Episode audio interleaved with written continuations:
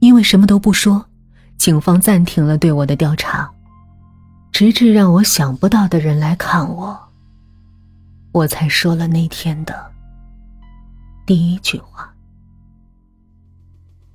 我从没想过，廖一涵和于淼会一起坐在我面前。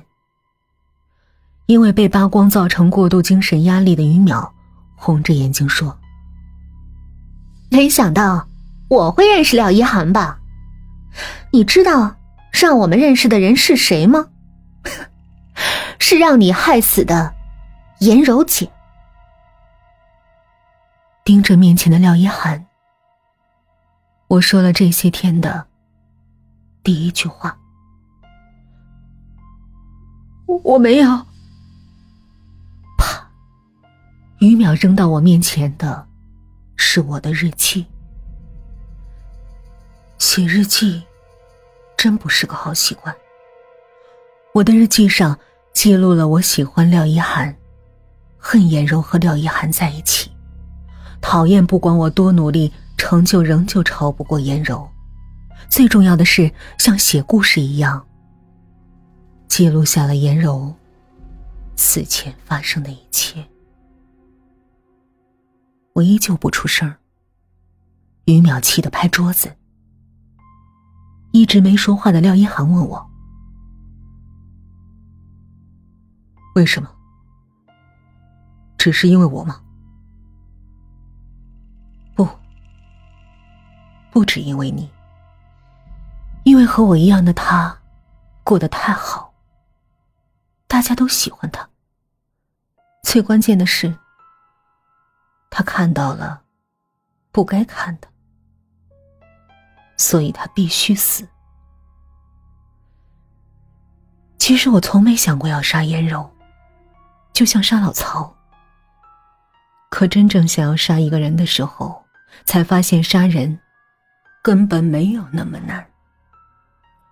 因为都是从乡下考进西京大学的，入学后，我和颜柔关系很好。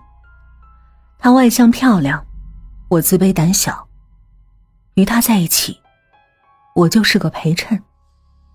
但我不在乎，我想有一天，我也会变好，会和喜欢的男孩在一起。直到颜柔那年圣诞节，向我介绍了她的男友廖一涵。我喜欢廖一涵，是他。给了我这个陌生城市的第一份温暖。他对嘲笑我口音的学姐说：“哪儿来的有什么重要？把他报表给我。”可他，却成了颜柔的男朋友。尽管如此，那时我真的没有恨颜柔到想要他死的地步。可惜，那个六月。颜柔发现了我死都不能让人发现的秘密。颜柔的死和我故事里讲的一点都不一样。他不是自己跳下去的，就像于淼说的，学校的窗台这么高，推和跳都很困难。颜柔。是被张成扔下去的。我一直都记得那天，以为不会回来人，我锁上门，和张成在宿舍厮混。我们这样在一起三年，却没想到那个下午颜柔会回来。看到颜柔的那一刻，我知道我完了。没想到会撞见这种事情的颜柔，急忙出去。等我和张成穿好衣服，稳定了情绪，他才再度回来，说自己以为宿舍门坏了，才用力撞的，并不是故意的。宿舍安静的可怕。颜柔似乎想打破尴尬的局面，对张成说：“你是咱们学校的保安吧？上星期晚上……”廖一涵送我回学校，开门的，好像就是你。张成看了我一眼，我和张成的事儿，没有人知道。这也是张成追我来西京大学时就约定好的。所以，那天带张成回答的是我。你不会说出去的，是吗？这有什么呀？我也有男朋友，下次我叫着廖一涵，请你们吃饭道歉。吃饭？你男朋友？是校长的儿子，我男朋友不过是个保安。我们要怎么坐在一张桌子上吃饭？那一刻，我唯一的感觉就是他在嘲笑我。可颜柔并不觉得，他一直在问张成叫什么，家在哪里，我们在一起多久了。张成像一只见不得光的老鼠，坐在椅子上，低着头，偶尔抬头看我一眼。我知道，这已经不再是我们两个人的秘密了。如果颜柔说出去，所有人都会知道，会看不起我，我这辈子就完了。我不能让这样的事发生。所以，那个阳光明媚的下午，看着在阳台晾衣服的颜柔，我给张成发了一条短信。从小到大，只要我说的，张成都会照做。